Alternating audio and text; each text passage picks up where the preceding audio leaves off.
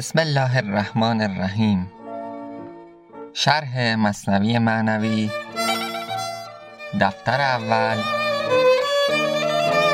تنز و انکار کردن پادشاه جهود و قبول ناکردن نصیحت خاصان خیش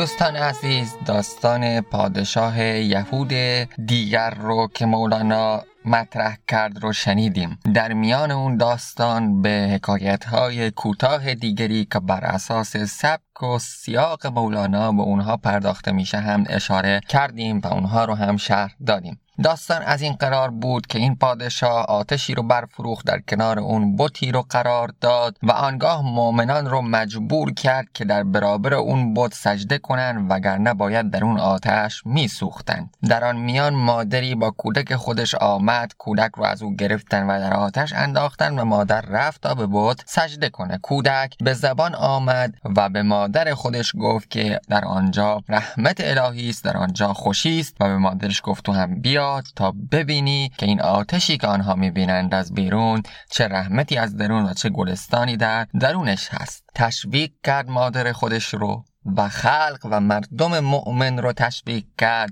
و همه چنان با رغبت آمدن درون آتش که مأموران حکومت جلو اونها رو می‌گرفتن که تو نیا و در آتش قرار نگیر. در این میان به داستانهای کوتاه دیگری نیز اشاره کردیم. با این حال پادشاه یهود آمد و با آتش گفت چه اتفاقی افتاده که تو نمی سوزی در آنجا دیدیم که مولانا دوباره تفکر خودش در مورد آن که سببیت در عناصر این دنیا نیست و علت و معلول در این دنیا به صورت ذاتی وجود ندارند سخن گفت و آتش این سخن مولانا رو به پادشاه گفت که من بنده خداوند هستم. اگر او بخواد میسوزانم اگر او نخواد من نمیسوزانم. و ماجرایی که شهر دادیم پیش از این. حالا اکنون به گونه ای به آخر همین داستان رسیدیم و در این گفتار بخشی از این گفتار مولانا درباره پادشاه یهود دوم رو دوباره شرح میدیم. ببینیم مولانا این بخش رو چگونه آغاز می‌کنه. این عجایب دید آن شاه جهود جز که تنز و جز که انکارش نبود. این همه چیزهای عجیب دید نسوختن کودک درون آتش آمدن آن خلق با چنان رغبتی درون آتش و اینکه آتش می‌گفت من بنده خداوند هستم و ما بقیه ماجرا. این همه عجایب رو که پادشاه یهود دید شاید حتی عجایبی که در این حکایت کوتاه پیشین در مورد پیامبران اولیا گفت و پادشاه یهود آنها رو می‌دانست. ولی جز تنز و انکار او نیفزود گاهی وقتها متونی که ما داریم استفاده می‌کنیم متون راهنمایی چون قرآن چون همین مصنوی معنوی چون دیوان حافظ و ما بقی می‌تونه باعث هدایت و همان متن می‌تونه باعث گمراهی بشه. اگر یادتون باشه در مقدمه مصنوی معنوی مولانا اشاره کرد به این موضوع که این کتاب خیلی ها رو هدایت می‌کنه و خیلی ها رو هم گمراه می‌کنه. همان کرامات به یک نفر دیگه می‌رسه دلش نرم میشه و اجابت می‌کنه آن خواسته الهی رو. اما به یک نفر دیگه می‌رسه اون به تمسخر می‌گیره و بر انکار اون افزوده میشه. دو گروه انسان با یک امر یکسان مواجه میشن. اما نتیجه بسیار متفاوت و متضادی گرفته میشه. قرآن هم میگه به وسیله قرآن خیلی هدایت و خیلی گمراه میشن. مصنوی معنوی هم داره همینو میگه و کتب دیگر هم همین گونه هستن. حالا به وسیله همین کراماتی که مولانا گفت میگه این پادشاه نه تنها هدایت نشد بلکه بر مسخره کردنش افسوده شد بر انکار کردنش افسوده شد. ناسهان گفتند از حد مگذران مرکب استیزه را چندین مران مرکب خو هر حیوان سواری که برش سوار میشن. استیزه همان خصومت و خشم و جدل و جنگ. مرکب استیزه را چندین مران از حد مگذران این تنز خودت این انکار خودت این خشم و جنگ و خصومت خودت رو از حد مگذران. و این گونه این مرکب و این حیوانی که برش سوار شدی به نام خشم و خصومت رو مران. صبر بکن بی است ناسهان را دست بست و بند کرد. زندان کرد یعنی ظلم را پیوند در پیوند کرده و ستم دیگه هم اضافه کرد به ستمهاش و اینطوری هی ستم بر روی ستم انجام می‌داد. بانگ آمد کار چون اینجا رسید پایدار سگ که قهر ما رسید. بهش گفتن که حالا وقتی که این کار به اینجا رسید که تو حتی این ناسهان رو که نزدیکان خودش هم بود بند کرد حالا بمون که دیگه قهر الهی رسید قهر ما رسید. بعد از آن آتش چهل گز بر فروخت حلقه گشت و آن جهودان را بسوخت. آتش چهل گز نزدیک سی چل متر میگه رفت بالا برفروخت. و حلقه دور این یهودان شد یهودان در واقع منکر ایمان مابقی شد و یهود سکسیرت و اطرافیان اون رو درون خودش محاصره کرد این آتش. همونطور که قرآن میگه محیطون بالکافرین. آتش محیط هست بر کافرین محیط شد بر آنها و آنها رو سوزوند. اصل ایشان بود ذاتش ابتدا. سوی اصل خیش رفتند انتها. اصل ایشان هم از آتش بود به خاطر همین هم رفتن سوی اصل خودشون که آتش بود یعنی در آتش سوختن. این بیت مولانا و بیت های بعدی مولانا بسیار مرتبط هست با تعداد زیادی از آیات قرآن و با همچنین گفتار خود او در فیه مافی و با گفتارهای دیگر خودش در مصنوی معنوی. بگذارید کمی اینجا تعمل بکنیم در مورد این سخن مولانا. مولانا در فیه مافی در همان ابتدای فیه مافی یک بندی رو داره که بسیار زیبا و تحمل برانگیز هست و مرتبط با موضوع ما. در این بیت دیدیم که مولانا ادعا کرد چون این پادشاه یهود و یاران او از جنس آتش بودند به خود آتش برگشتند. خب ما می‌تونیم بفهمیم که یک کسانی هستند در این دنیا که از جنس آتش هستند کسانی هم هستند که از جنس جنت هستند و از جنس آن تجارب الهی بالا هستند و باید به همان مکافات عمل و به همان پاداش ها برگردن که از جنس خودشون هست. ما در فیمافی داریم که سخن سایه حقیقت است و فرع حقیقت. چون سایه جذب کرد حقیقت به طریق اولا. سخن بهانه است. اصل حقیقته. سخن مثل سایه است. حقیقت هر طرف که بره سخن همان طرف میره. اما اگر کسی سخنی جذب کرد او رو حقیقت حتما اون رو جذب می‌کنه. چرا؟ چون که حتما از جنسان حقیقت بوده که این سخن اون رو جذب کرد. الان مولانا دقیق تر این رو میگه. آدمی را با آدمی آن جزو مناسب جذب می‌کنه نه سخن. بلکه اگر صد هزار معجزه و بیان و کرامات بیند چون درو از آن نبی و یا ولی جزوی نباشد مناسب سود ندارد. خب ببینیم که دقیقا همین حرفی رو که در مصنوی می‌زنه در فیلم مافی هم داره میگه. میگه در هر انسانی یا یک جزء مشابهی با ولی و نبی هست یا نیست. اگر این جزء مشابهی که در ولی و نبی هست در این انسان هم باشه او سخن رو در میابه. ولی اگر نباشه اگر هزاران معجزه رو هم ببینه اگر هزاران کرامت رو هم ببینه هیچ برای او سودی نداره. بلکه بر انکارش هم همچنان که در این گفتار می‌بینیم بر انکارش هم افزوده میشه. اگر یک نفر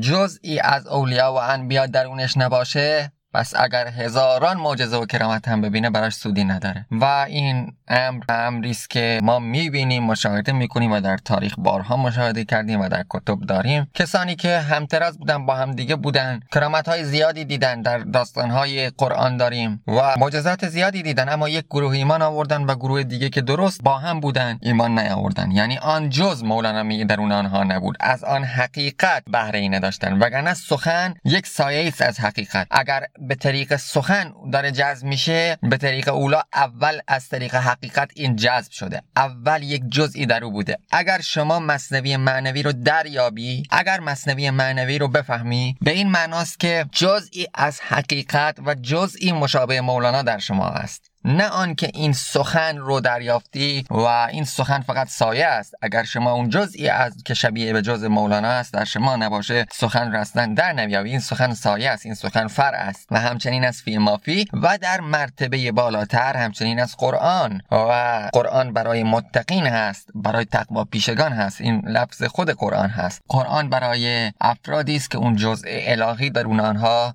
هست و ما الان می‌بینیم دیگه کتاب های زیادی همین مصنوی معنوی برخی ها بهش نگاه می‌کنن و بسیاری از موارد در این کتاب رو ندیده می‌گیرن به خاطر اینکه نمی‌خوان اونها رو ببینن و اصلا نمی‌بینن آن مواردی که در این کتاب هست رو. و در مورد این موضوع همین اندازه بسنده می‌کنیم. آن جزو است که او را در جوش و بیقرار میدارد.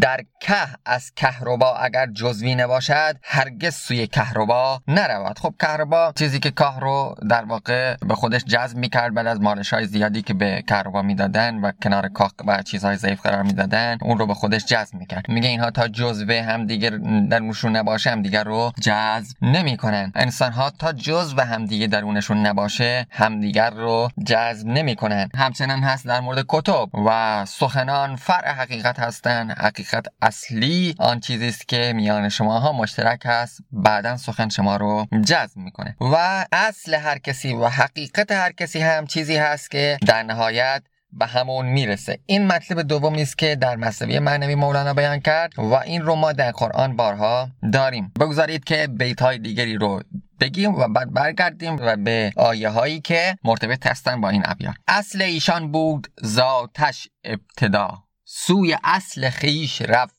رفتند انتها در نهایت هم رفتن سوی همان اصل خودشون که در ابتدا از همان اصل بودن. ملا هادی سبزواری خدا رحمت کنه ایشان رو در شرحی که داره بر مصنوی معنوی یک روایت گونه ای رو بیان می‌کنه که گفته شده از سعید و سعیدون فل ازل و شقی و شقیون لم یزل. اون کسی که نیکو بخت هست در ازل قرار داده شده که نیکو بخت باشه و آن کسی که نگون بخت هست نگون بخت همیشگی است. نگون بخت همیشگی بوده. یعنی از ابتدا معلوم بوده که این باید سعید و نیکوبخت باشه و از ابتدا معلوم بوده که این باید نگونبخت. اصل هر کسی معلوم هست. ما در لفظ مؤمن و منافق هم در یکی از این گفتارها شرط دادیم که اسمها در واقع از ذات خبر میدن. یعنی اسم مؤمن از ذات او خبر میده. مؤمن معلوم هست که کیست. منافق هم معلوم هست که کیست. بعدا می‌بینیم در همین مصنوی معنوی در مورد همین موضوع باز گفته میشه که کسانی که مؤمن شدن ایمان آوردن به پیامبر در پیشگاه الهی مؤمن بودن. اگرچه تا آن زمان برای یاران پیامبر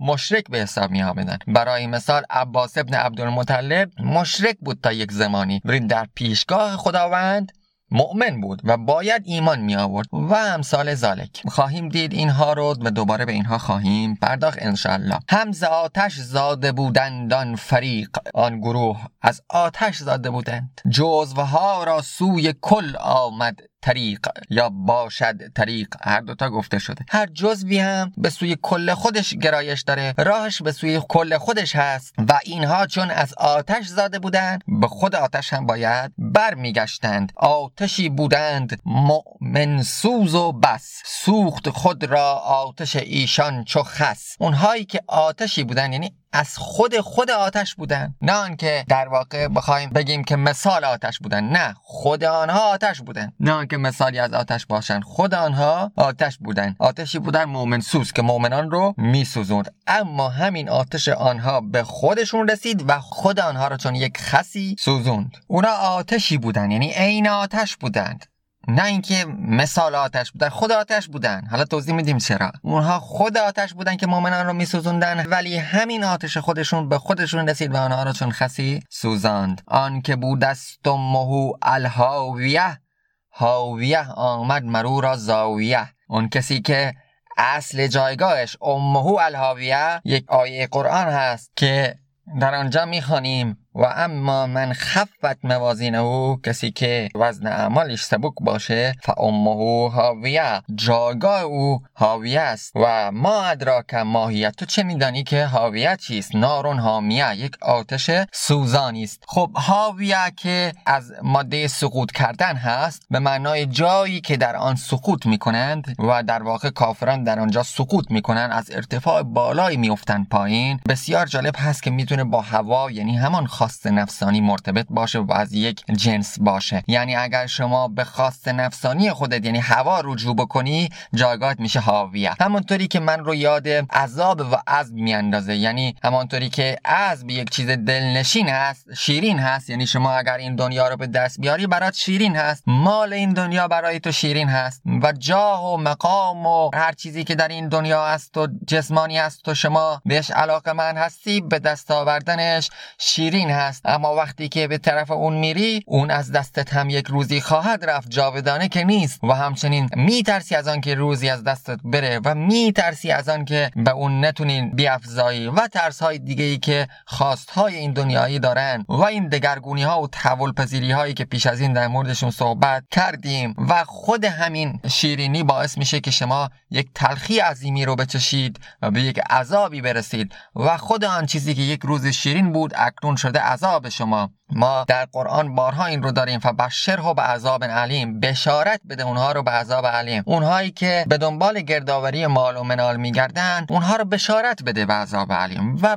بقیه گروه هایی که قرآن ازشون صحبت می‌کنه. یعنی مجدگانی بده به اونها. شما چیزی غیر از همین عذاب نمی‌خواین در واقع اگرچه نمی‌دانین. ولی آن چیزی که می‌خوان خود این عذاب هست. یعنی همین شیرینی خود خودش عذاب هست. حالا همین هوای نفس همین خواست خود خودش حاویه هست. جایگاهی است که در اون باید سقوط بکنین. نهایتا می‌رسیم به همونجا. پس آن کسی که به سراغ خواست نفسانی خودش میره جایگاه اصلیش اصل اون زادگاه اون در واقع امهو الهاویه. جایگاه اصلی اون الهاویه است. جایی که باید درون اون سقوط کنه جایی که کافران درون اون سقوط می‌کنند. و حاوی آمد مرو را زاویه از به معنای اینجا جایگاه محل. محل او جایگاه او میشه همون حاویه. خب این که اصل اونها از آتش هست. اصل اونها از همین حاویه هست که یک آتش سوزانی است. در این آتش سوزان سقوط می‌کنند و اصل خواست نفسانی ما خودش همین آتش هست. اصل هوای نفس ما خودش آتش هست. یعنی این نیست که مثل آتش باشه. خودش آتش هست. در کلام الهی در قرآن بارها این موضوع گفته شده. من می‌خوام یک مثال های تا بگم که این موضوع چقدر به وضوح در قرآن گفته شده و مولانا این ظرافت های قرآنی درونش وجود داره و این گونه می‌بینه دنیا رو. در قرآن ما داریم که فتقو نار التي وقودها الناس والحجارة اعدت للکافرین. یعنی بپریزید از آتشی که هیزم آن مردم و سنگ هستن. یعنی خود مردم خود انسان ها هیزمش هستن. یعنی خود اونها آتشی هستن که میسوزه. یعنی همان انسانی که رفته به سراغ خواست خودش هوای نفس خودش آن مشرک و کافر و منافق و امثال زلکی که خواست نفسانی خودش رو پرستیده اکنون همون آتشی هست برای جهنم خودش. همون میسوزه و در همون آتش خودش میسوزه. این آیه این رو به ذهن ما میرسانه. همان چیزی که اکنون مولانا داره میگه. یعنی آتش او قرار بود مؤمنان رو بسوزانه الان خودش رو داره میسوزانه. و اصل او و ذات او حاویه بود و به اصل خودش برگشت. نارالله موقدن آتشی که برافروخته شده التي تطلع علی الافعده. این آتش به دلها می‌رسه. قلب رو احاطه می‌کنه. های آتشی که قلب رو احاطه می‌کنه چیست؟ جز همین هوای نفس و خواست نفسانی که در دل ما نشأت گرفته در دل ما نفوذ کرده و آتشی میشه و این دل رو احاطه می‌کنه. و ما داریم در قرآن که ان الذين یاکلون اموال الیتاما ظلما انما یاکلون فی بطونهم نارن کسانی که مال و منال یتیمان رو می‌خورن به ظلم و به ستم اونها دارن در شکم خودشون آتش میریزن. یعنی اون مالی که اونا دارن می‌خورن خود آتش هست که داره در شکم اونها ریخته میشه. نه اینکه کنارن مثل آتش هست. نه خود آتش هست عین آتش هست. پس این که اعمال مهلکات و هلاکت رزیلت گونه اعمالی هستند از جنس آتش در شکی نیست قرآن بارها بهش اشاره کرده و آنهایی که این اعمال رو انجام میدن خودشون آتش میشن از جنس آتش میشن و خودشون میسوزونن قرآن بهش اشاره کرده. و اکنون مولانا داره همینو میگه اینها اصلشون از آتش بود اعمالشون آتش بود. حالا به همین آتش برخواهند گشت و خواست نفسانی اونها و هوای نفسانی اونها که از جنس آتش بود آنها رو به همون حاویه میاندازه که خودش آتش بزرگی هست که در اون سقوط می‌کنه.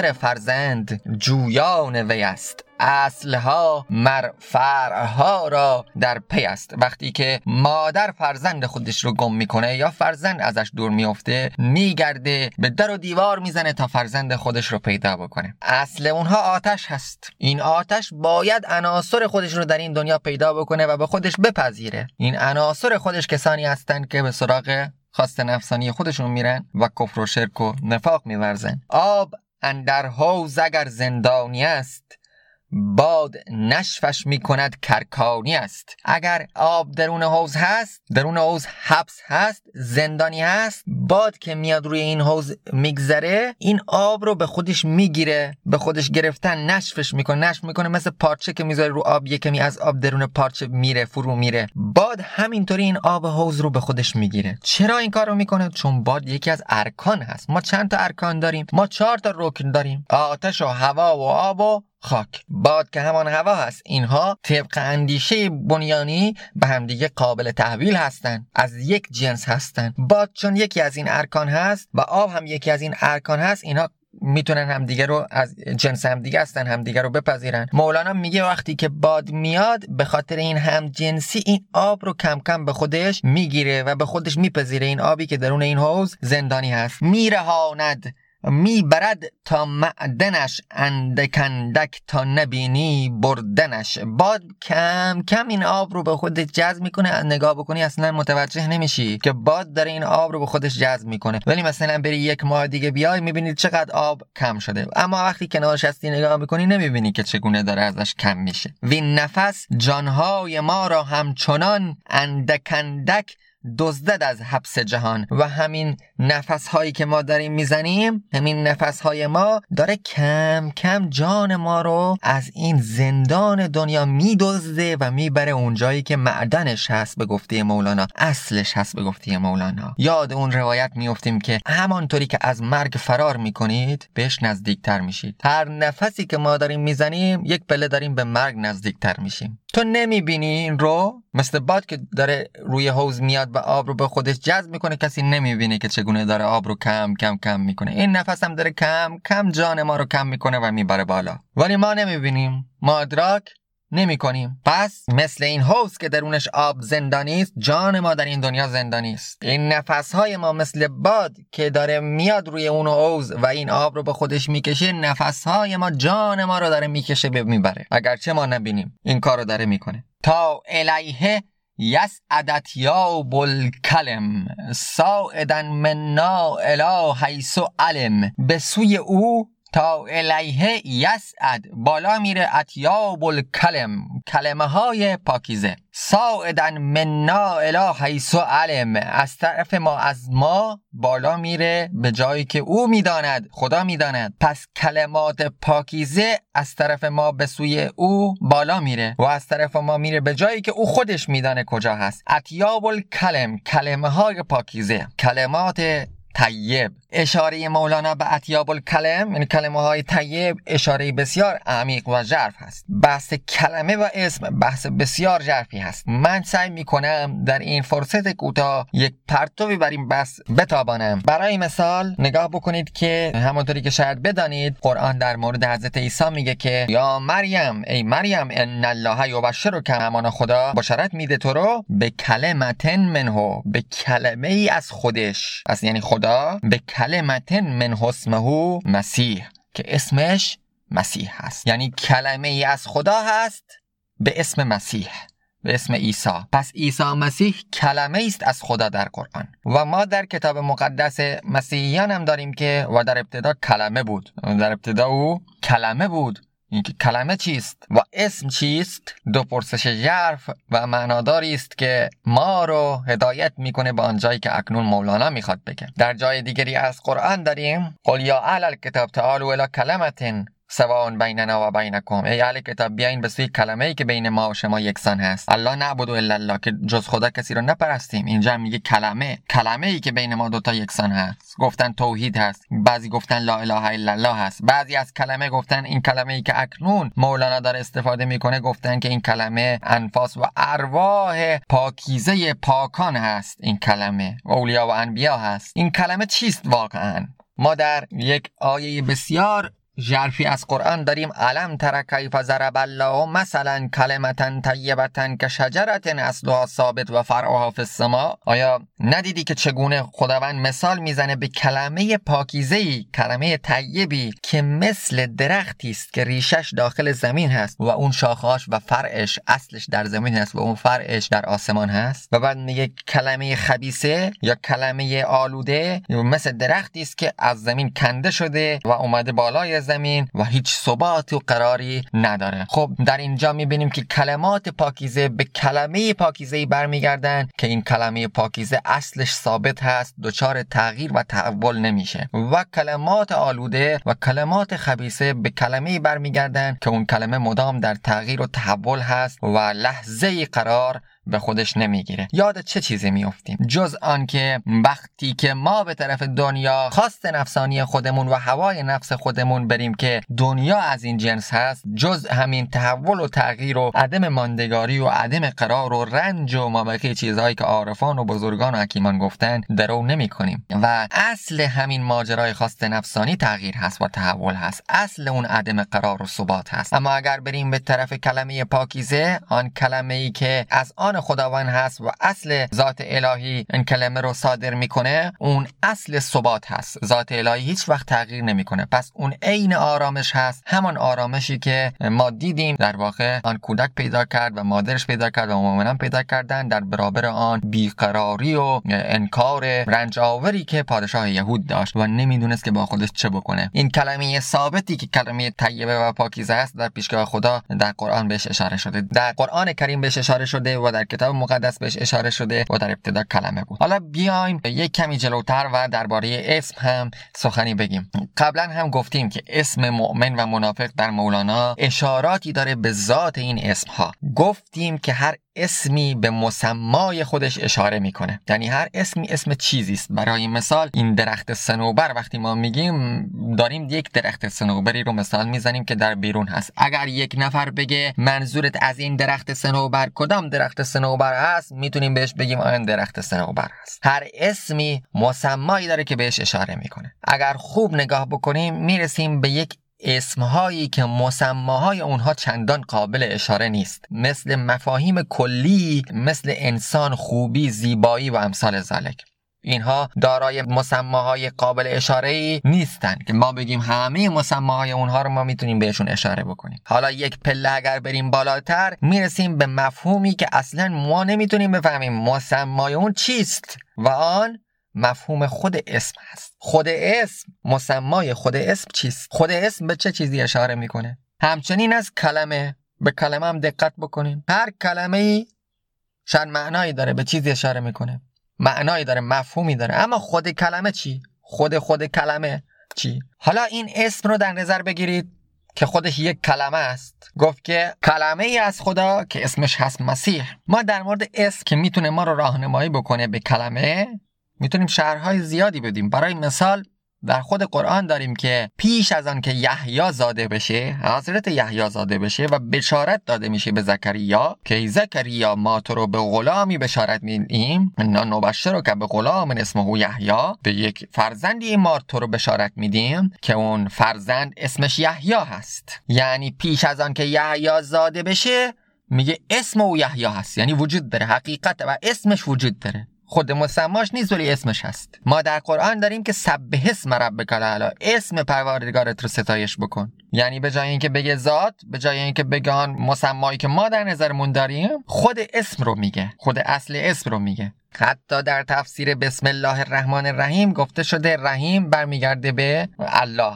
الرحمن برمیگرده به الله. برخی گفتن خود الله برمیگرده به اسم. یعنی الله ویژگی صفتی است برای اسم. وقتی که در قرآن ما داریم آنها چیزی رو نمیپرستن مگر مشتی اسم ها رو آنها فقط اسم هایی رو میپرستن در مورد مشرکان. بتایی که میپرستن فقط اسم اسم. چیزی دیگه غیر از اسم.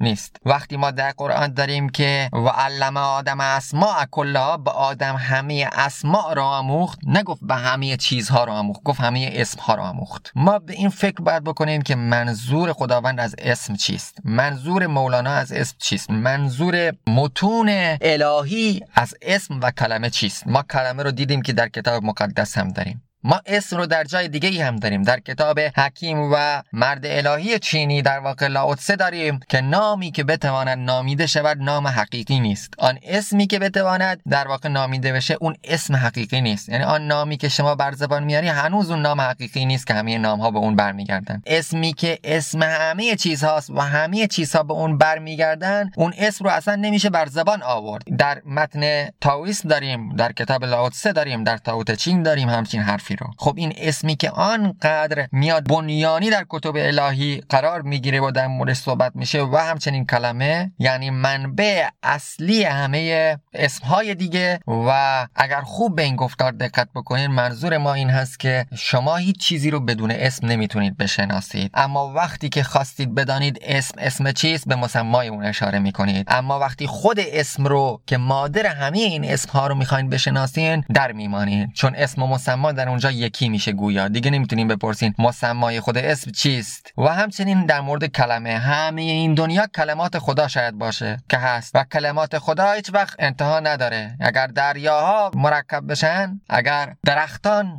قلم بشن تمامی کلمات خدا پایان نمیپذیره. این که کلمات خدا همه چیز هست. همه ما کلمه ای از خدا هستیم. اما خود خود اصل کلمه چیست که از اون داریم صادر میشیم؟ خود خود اسم چیست؟ و این میشه اون علم ما برمیگرده به آن اسم حقیقی. چون همه علم ما سراسر اسامی بیش نیست کلماتی بیش نیست و همه سخنان ما برمیگرده به آن اصل حقیقی خودش که آن کلمه حقیقی است. حالا ممکنه این سخنان ما برگرده با آن اسم حقیقی که متناسب است با ذات الهی یا برگرده با آن کلمه طیبه ای که خداوند در قرآن ازش صحبت می‌کنه یا در ابتدا کلمه بود از در ابتدا کلمه بود از آن جنس برگرده و این نامی که در واقع نمی‌تواند نامیده شود در لاودسه به اون برگرده می‌تونه به اینها برگرده و وقتی که به اینها برگشت یعنی حقیقت ما حقیقت ایمان هست و ما برخواهیم گشت به همون ماجرای اصلی و همون حقیقت اصلی متعالی که در پیشگاه الهی هست. ولی اگر کلمه کلمه خبیسه باشه. همه افعالی که ناشی از خواست نفسانی است هم در آن کلمه می گنجه و همه حقایق دیگه ای که راجع به این خواست جسمانی ما و حواس جسمانی ما و این دنیا هست هم در این کلمه می گنجه و نهایتا هم می‌رسه به همان کلمه خبیسه و نهایتا هم در اون آتشی که از جنس همان کلمه خبیسه هست در واقع میفته و سقوط می‌کنه. پس سعی کردم با توجه به این مطالبی که آوردم درباره قرآن و همچنین این تفکر فلسفی معابانه اسم و مسما و اشاراتی که کلمه داره بگم که وقتی خداوند میگه من اسمها رو به آدم آموختم یعنی هر چیزی رو آموختم. چون اصل اسم هست نه مسما مسما چیزایی هستن که اصلا ما نمی‌تونیم بشناسیم ما فقط اینها رو ادراک می‌کنیم. و مسما همیشه تغییر و تحول درشون صورت می‌گیره ولی در اسمها تغییر و تحول صورت نمی‌گیره. شما نمی‌تونی بگی مثلا فرض بکنید فردا از خواب بیدار بشی اسم درخت معناش تغییر کرده. اسم درخت همان اسم هست. اما مسمای درخت ممکنه تغییر کرده باشه. بعضی از این مصداقهای درخت ممکنه تغییر کرده باشه. شما مسمای یک فرد خاصی رو داره تغییر می‌کنه ولی اسمش که تغییر نمی‌کنه. معناش پیش شما تغییر نمی‌کنه. پس اسم هست که حقیقت رو درون خودش نهفته داره. اون مسما که مدام در حال تغییر هست. اگر حقیقت درونش نهفته بود باید یک ساعت دیگه شما یک چیز دیگه ای می‌دید یک اسم دیگه ای اصلا به اون می‌گفتید چون تغییر کرده. ولی اسم ثابت هست. پس آن چیزی که حقیقت درونش هست اسامی است نه مسماها. بس وقتی که خداوند میگه اسمها رو به آدم آموختم یعنی حقایق رو با او آموختم. وقتی میگه کلمه ای از طرف خدا اسمش عیسی بود وقتی میگه نه نبشه رو که به غلام اسمه یحیی ما به پسری که اسمش یحیی است رو بشارت میدیم یعنی اشاره می‌کنه به حقیقتی بسیار والاتر از مسما. پس اصل اسمها هستند و اصل کلمات هستند هر کسی هم یک کلمه است. این کلمه یا طیبه است یا خبیث است؟ اگر خبیثه باشه به اصل خودش که اون کلمه خبیثه برمیگرده و اگر هم طیبه باشه به آن کلمه طیب الهی برمیگرده. و همچنین هم اسم ها این بود خلاصه کلام ما در مورد اسم و کلمه. تا الیه یس عدت یا کلم پس این کلمه های پاکیزه به سوی خدا صعود می‌کنن بالا میرن. ساعدن منا از خودمون ساعدن منا اله حیث علم به جایی که او خودش میدانه. ترتقی انفاسنا بالمنتقا بالا میره این نفس ما نفس های ما. با انتخابی که او می‌کنه او انتخاب می‌کنه که چه نفسای بالا بره چه نفسای بمونه. متحفن منا الا دار البقا متحفن منا هدیه ای از طرف ما متحفن منا الا دار البقا به دار البقا به سرای آخرت هدیه ای از طرف ما به اونجا. ثم تعتینا مکافات المقال. بعد این سخنان و گفتارها مکافاتش و پاداشش و نتیجه آن گفتارها به ما داده میشه آنجا. ضعف و که رحمتا من جلال دو برابر آن حسنه ای که انجام دادیم در واقع دو برابر اون دو برابر آن گفتار و آن کلام و آن اعمال در واقع رحمت الهی از طرف زلجلال به ما داده میشه که این اشاره ای هست به من جا بالحسنت فله و عشر و هر کسی حسنه ای رو با خودش بیاره نیکی رو با خودش بیاره ده برابر اون به اون داده میشه و ده برابر مثل اون به اون داده میشه. پس وقتی که این نفس ها رو انتخاب می‌کنه خداوند رو به طرف خودش می‌بره بالا اونجا می‌بره و ده برابر آن و چندین برابر آن اعمال حسنه به او پاداش داده میشه. ثم یلجینا الی امثالها. اون وقت ما رو پناه میده در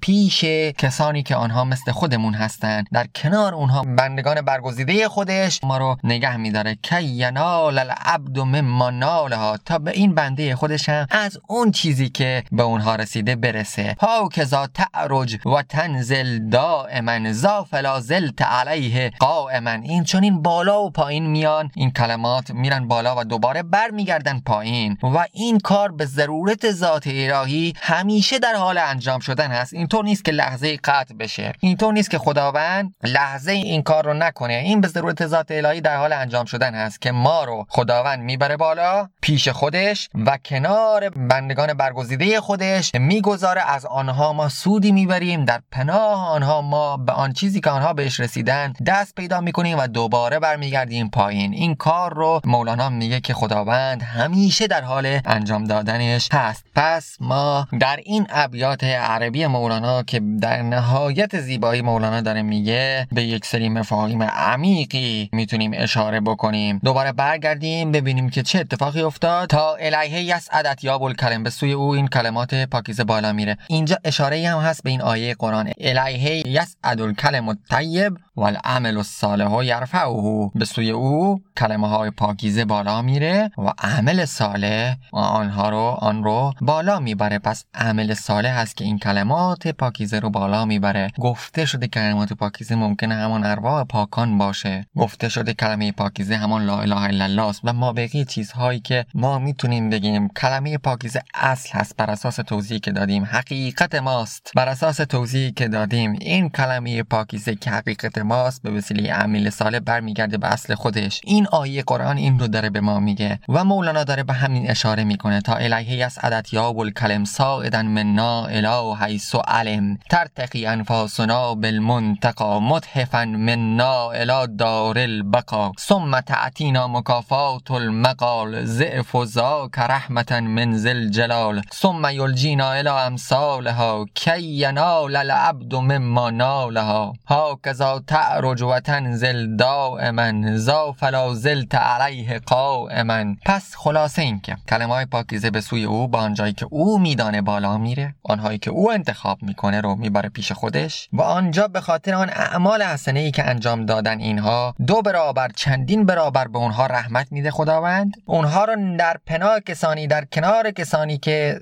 پیش از این رفتن و اونهایی که دست یافتن با آن حقایق مینشانه آنها از آن حقایقی که آنها بهش دست یافتن بهره می‌برن و دوباره برمیگردن پایین و اینطوری می‌تونیم این گفتار مولانا رو هم شرح بدیم و بعد برمیگرده به آن که همین موضوع رو در واقع به گفته خودش یا نزدیک به این موضوع رو به فارسی بگه فارسی گوییم. یعنی این کشش زان طرف آید که آمد آن چشش. بگذاریم این کلام پارسی رو که مولانا از این به بعد شروع می‌کنه رو برای بخش بعدی. پس در این گفتار دقت بکنید در مورد گفتار مولانا به همجنس هایی که همدیگر رو جذب می‌کنن و در این گفتار بعدی هم انشاءالله فرصتی باشه آن رو شرح خواهیم داد. و این گفتار در فیه مافی هم آمده و در کلام الهی قرآن کریم هم بارها تکرار شده. دیدیم که این کلمه ای که مولانا ازش حرف می‌زنه در کتاب مقدس حتی اسم در متن تاوت چینگ و حکمت چینی و در واقع کلام آن مرد الهی هم آمده و ما می‌بینیم که اسم معنای بسیار ژرفی داره که از هر طریقی بهش بپردازیم می‌تونیم این عظمت و ژرفنای کلمه و اسم رو دریابیم و آن وقت بفهمیم که مولانا تأکیدش بر روی اینها چیست. وقتی می‌گوید اسم مؤمن و منافق از ذاتش خبر میده یا چنین چیزی رو اشاره می‌کنه